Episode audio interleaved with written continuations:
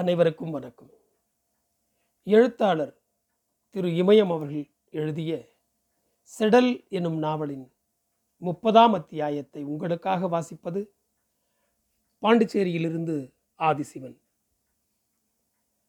தை மாதத்தில் வருஷா வருஷம் வாங்கும் படியை வாங்க நேற்று காலையிலேயே கூத்தாடி தெருவில் உள்ள ஆண்கள் எல்லாம் ஒன்று கூடி பரத்தெரு குடித்தெரு என்று ஒவ்வொரு வீடாக போனார்கள்.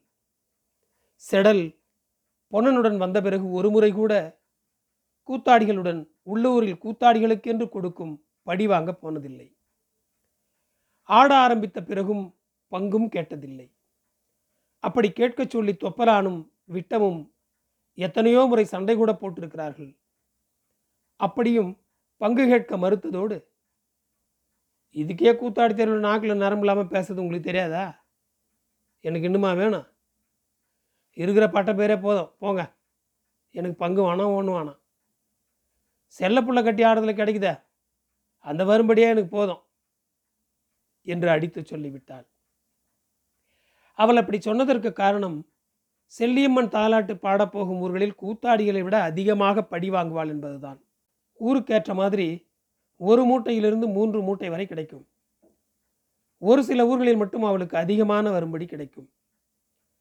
தாலாட்டு பாட ஊர் ஊராக போகும்போது யார் துணைக்கு வருகிறார்களோ அவர்களுக்கு ஒரு பகுதியையும் பொன்னனிடம் ஒரு பகுதியையும் கொடுத்துவிட்டு தனக்கென்று ஒரு பகுதியையும் வைத்துக் கொள்வாள். அதையும் பூங்கோதை வந்து ஒரு ஆளுக்கு எதுக்கு இவ்வளோ என்று சொல்லி வாங்கி கொண்டு போய்விடுவாள். புருஷன் இல்லாததால் பாவம் என்று இவளும் கொடுத்து விடுவாள். எத்தனை ஊர்களுக்கு ஆரம்பத்தில் அவளை பொட்டு கட்டி விட்டார்களோ அத்தனை ஊர்களுக்கும் சொந்த ஊர் ஒன்றை தவிர வருஷம் தவறாமல் திருவிழாவுக்கு போய்விடுவாள் செடல். இவளே போகவில்லை என்றாலும் ஊர்க்காரர்கள் விடமாட்டார்கள். இவள் நெடுங்குளத்திற்கு ஓடி வந்து விட்டாலும் ஓடி வந்த மறு வருஷமே திருவிழாவின் போது ஒவ்வொரு ஊர்க்காரர்களும் செய்தி அறிந்து மறக்காமல் இவளை அழைத்து கொண்டு போனார்கள். உள்ளூருக்கும் போயிருக்க வேண்டியவள்தான். சாமியின் நகை 3 ஊர்களில் எந்த ஊரில் இருக்க வேண்டும் என்ற பிரச்சனை கிளம்பி 3 ஊர்க்காரர்களும் அடித்து கொண்டு கோர்ட்டுக்கு போய்விட்டார்கள். உள்ளூருக்கு போயிருந்தால் தலையெழுத்து எப்படி இருக்குமோ. அவள் எதற்காக கூத்தாடிகளிடம் போய் பங்கு கேட்க வேண்டும்? செடல் மாதிரி படி கேட்காதவர்கள் தொப்பலானும் மாரியும் தான். நாடக செட்டில் உள்ள 14 பேரில் அவர்கள் 2 பேரும் தான் பறையர்கள். எந்த ஊரில் ஆட்டமோ அந்த ஊருக்கு நேராக வருவார்கள், ஆடுவார்கள்.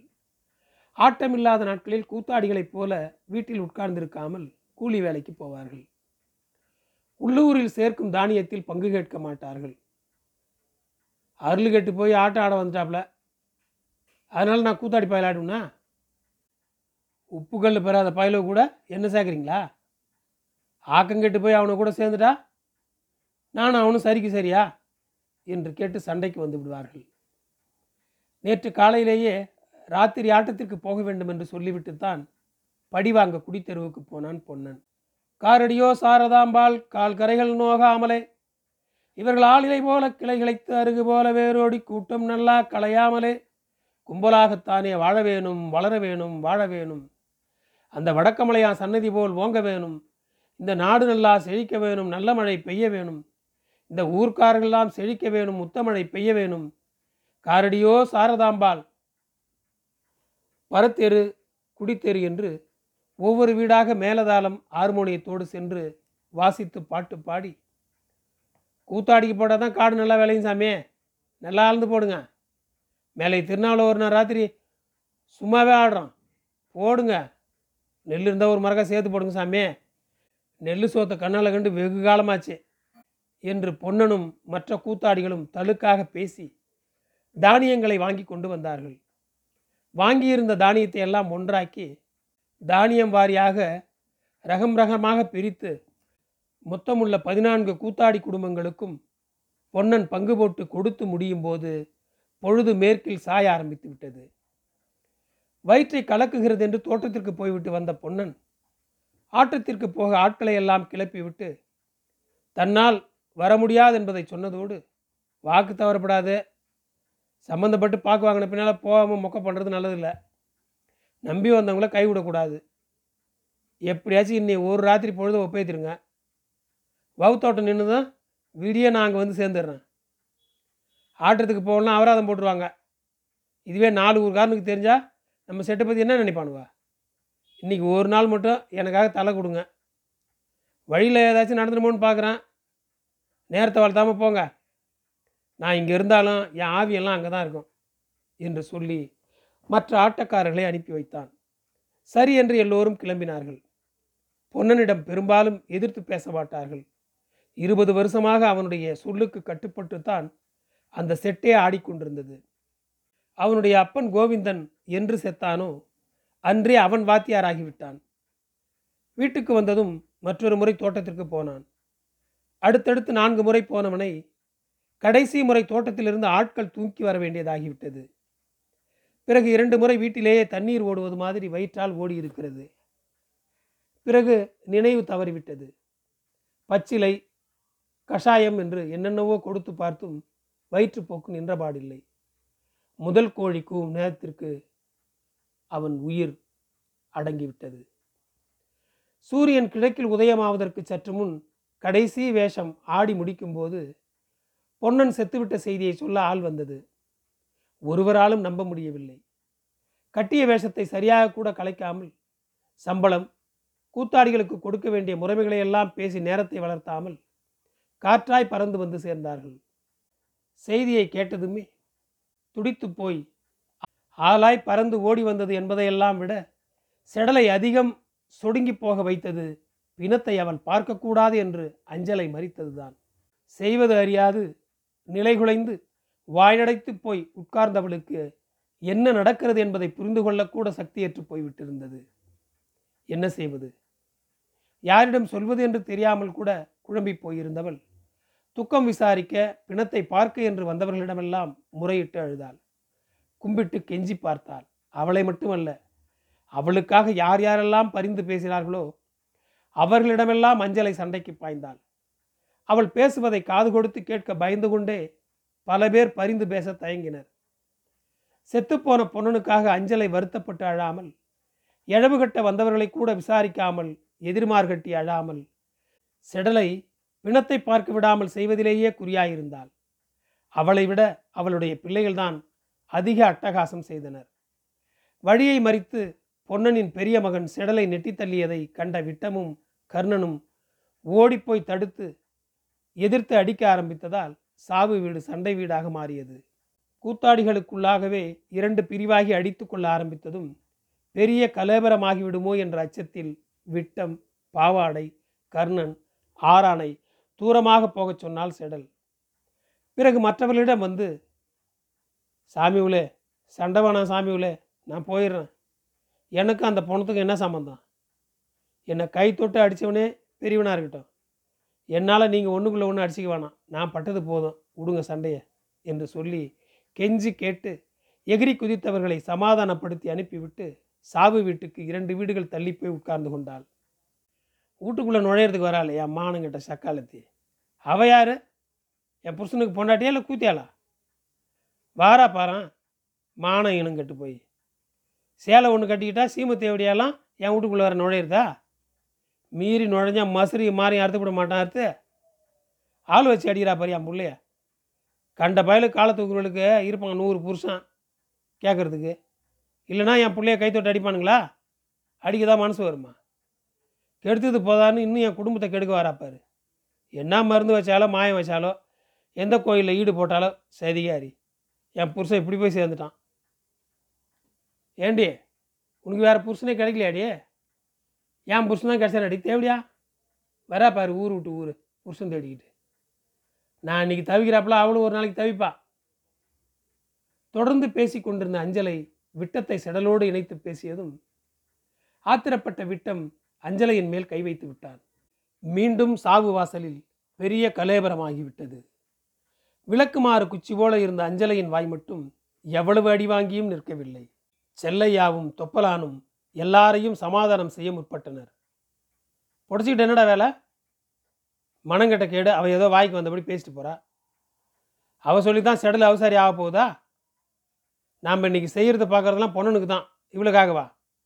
ஆகிற காரியத்தை பாருங்கள், சீக்கிரம் பொணத்தை அடக்கம் பண்ணுற வேலையை பாருங்கடா என்று சொல்லி விட்டம், பாவாடை, ஆரானை எல்லாம் சாவுக்காரிய வேலைகளில் ஈடுபடுத்த முயன்றனர். உள்ளூர் கூத்தாடிகளின் சண்டைகள் ஓயும் நேரத்தில் வெளியூரிலிருந்து வந்த அஞ்சலையின் இரண்டு தம்பிகளும் குதிகுதி என்று குதிக்க ஆரம்பித்தனர்.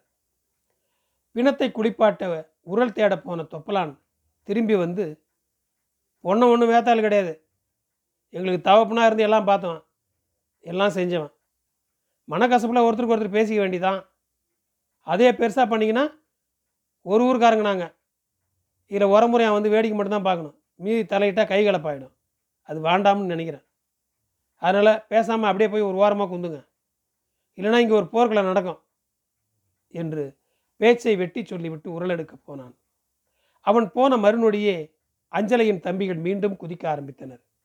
சி, இவளும் ஒரு பொட்டசியா, எதில் தள்ளினாலும் சாவில் தள்ளக்கூடாதுமாங்களா, நீ அந்த முகத்தை என்னைக்கு திரும்பி பார்க்க முடியும், பொணத்தோட மூஞ்சி ஒரு தடவை பார்க்கறதுனாலே என்ன குறைஞ்சிட போகுது, அவனும் ஒரு பொட்டசி தானே, இந்த கூத்தாடி பாய வாத்தியை நம்பி பெற்றவங்களை ஒத்தவங்களெல்லாம் உதிரி தள்ளிவிட்டு இவனே சம்மந்தன் வந்தவ தானே அவ, இவன் கூட வந்து 12 வருஷமாக அவள் என்னத்தை வாரி கட்டிக்கிட்டா, பொண்ணு பாவமில்ல, அதுலேயும் இள வயசுக்காரி, போய் போய் 6 புள்ள பெற்றவன், அதுலேயும் கூத்தாடி பாய கூட வந்துடாலே போக்காத்தவ, அவளோட பாவம் சும்மா விடுனாலும் விடுமா, அவனோட வம்சத்தையே கேட்டுக்கூடாது, அவள் இருக்கிற வாட்டத்துக்கு எத்தனையோ பட்டணத்து ராசனெல்லாம் அவன் வீட்டுக்கு வாசலில் வந்து தவம் கிடப்பானுல, அந்த குட்டி அழுகுறத பார்த்தா நம்மளுக்கே மனசு தாங்கலையே, அவன் மனசு என்ன பாடுபடும், உண்ணா வெந்து போவாதே, அந்த குட்டி முகத்தை கூட அந்த முண்டை வழிகார் ஏறு எடுத்தும் பார்க்கலையே, கடுவு வெடிக்கிறாப்புல வெடிக்கிறா, அவள் ஒன்றும் கூத்தாட்சி மட்டும் இல்லை, கோயிலுக்கு பொட்டு கட்டி விட்டுவ, நம்பூர் செல்லியாய் திருநாவில் வருஷா வருஷம் இவள் ஆடுறத பார்க்கலையா, பூந்தோடப்பத்துக்கும் தென்னந்தோடப்பத்துக்கும் வித்தியாசம் தெரியல அவளுக்கு, அவளை பார்த்தா அப்படிப்பட்டலாம் தெரியலையே, நல்ல குடும்பத்துக்காரியாட்டெல்லாம் இருக்கா, இந்த ஊருக்கு வந்ததுலேருந்து கட்டுத்திட்டமாக தானே இருக்கா, ஏன் இருக்க மாட்டா, சீமத்தேவடியெல்லாம் இப்படி தான் இருப்பாளுவா, ராவில் ஒரு வேஷம் பகலில் ஒரு வேஷம், பொட்டு கட்டி விடுறதே இதுக்கு தானே, அவளுக்காக எத்தனை பேர் போட்டி போட்டுக்கிட்டு வரிஞ்சு கட்டி சண்டை போடணும் பார்த்தியா, அவள் பொண்ணும் கூட சேர்மானமாக இல்லைன்னுல என் காதில் விழுந்துச்சே, இதான் நீ கண்டது, இந்த கலிகாலத்தில் நீ எல்லாம் எதுக்காக தான் போட்டுச்சியா சீலை துணி சுற்றிக்கிட்டு திரியிறியா, மூக்கு இல்லாத சளி வருமா, தெரியாமல் தான் கேட்குறான், சுண்ணாம்பு வெத்தலையில் தடவுனா என்ன, வெத்தலையை சுண்ணாம்பில் தடவுனா என்ன, எல்லாத்துக்கும் கடவுள்னு ஒருத்தன் இருக்கான், உண்மையும் மரப்பொருளும் அவனுக்கு தான் தெரியும், பொட்டுச்சிக்கு பொட்டுச்சி புழ வார்த்தை வடிக்காதீங்க, 1000 நாளும் குடியானவன் எப்படி எல்லாத்துலேயும் ஒரே கட்டுக்கோப்பாக இருக்காங்க, இந்த கூத்தாடி நுழைவுலையும் பாரு, சாவு இடத்துலையும் அடித்து பொருள்றத சும்மா அவ சொன்னாங்க, வாய்க்கு மகத்துக்கும் அடிச்சுக்கிற சாதின்னு, சாவு வீட்டுக்கு முன்னே பரத்தெரு பெண்கள் கூத்தாடி பெண்கள் என்று கூட்டம் கூட்டமாக நின்று நாக்கில் நரம்பில்லாமல் மனம் போனபடி பேசி கொண்டதையெல்லாம் மனம் பொறுத்து காதில் வாங்கினாலும் வாங்காதவள் மாதிரி உட்கார்ந்திருந்த செடல் பிணம் தூக்கு வரை அசையாமல் கல் மாதிரி அதே இடத்திலேயே உட்கார்ந்திருந்தாள். செடலை சுற்றி 2-3 பெண்கள் நின்று கொண்டு அவளுக்கு ஆதரவாக பேசி கொண்டிருந்தனர். நீ என்ன வாய் சத்தவளாக இருக்க, யான்னு கேட்ட குத்தத்துக்கு இம்மா கதை வாழ்த்துறாள், அவள் தான் ஊர் உலக கதை எடுக்கிறாளாச்சே, அங்கே பாரு அவள் பேசுகிற பேச்சில் தெருவே அதான் பறந்து போகுது, அவளை ஏடு கழிப்பி விட ஒன்றால் முடியாத செடல், அவள் தான் என் காத்தே ஆகாதுங்கிறாளே, ஆஞ்சி மாஞ்சி போகிறாளே, என்னமோ அவள் அப்பன் வீட்டிலேருந்து கொண்டாந்து இவளுக்கு போட்ட மாதிரி, அவளோட எல்லா ஆட்டமும் பாட்டமும் இன்னும் 3 1/4 நாள் நேரத்துக்கு தான், அந்த ஏதலங்கிட்ட நாய் நான் எப்படியாப்பட்ட வகைராவில் பிறந்தவன்னு தெரியாமல் பேசுகிறா, அவளோட ரணத்தில் நான் குந்திக்கிட்டா திங்கிறான், சாவு வாச கடைக்கில் நிலக்காலு மேலே நிற்கிறாள், எதுக்கு உன் நோரை அடைக்கிட்டு சும்மா நில்லு, மல்லுன்னு வந்துடுவா, அவங்ககிட்ட எங்கிட்டியா இந்த கோழி உரம் மாவுக்கிட்டியா, அவள் கந்தலாட்டு வார்த்தையெல்லாம் ஏங்கிட்ட நடக்காது, நான் தான் அலையிறனா, எவன் என்னோடய வெத்தலையில் சுண்ணாம்பு தடவான்னு, ஓஹோரின்னா தெருவில் நின்று வார்த்தையை இறக்கி வேணாம், நீ வீட்டுக்கு போ, நீயே சத்து கட்டி போய் கிடைக்கிற, அவள் கூட உன்னால் மல்லு கட்ட முடியுமா, பிணத்திடமிருந்து வீச்சமடிப்பதாக சொல்லி உச்சி பொழுதுக்கே பிணத்தை தூக்கி கொண்டு வீட்டை விட்டு கிளம்பியதும் ஒருவரிடமும் ஒரு வார்த்தையும் பேசாமல் எழுந்து வந்து வழியில் இருந்த ஊர் பொது கிணற்றில் 4 வாளி தண்ணீரை இறைத்து, உன்னால் உள்ள சுகம் போதுமையா என்று சொல்லி தலையில் ஊற்றிக்கொண்டு செடல் வீடு வந்து சேர்ந்தாள். நன்றி. செடலின் கதை தொடரும். என் குரல் உங்களை பின்தொடர ஃபாலோ பட்டனை அழுத்தவும். மீண்டும் நன்றி.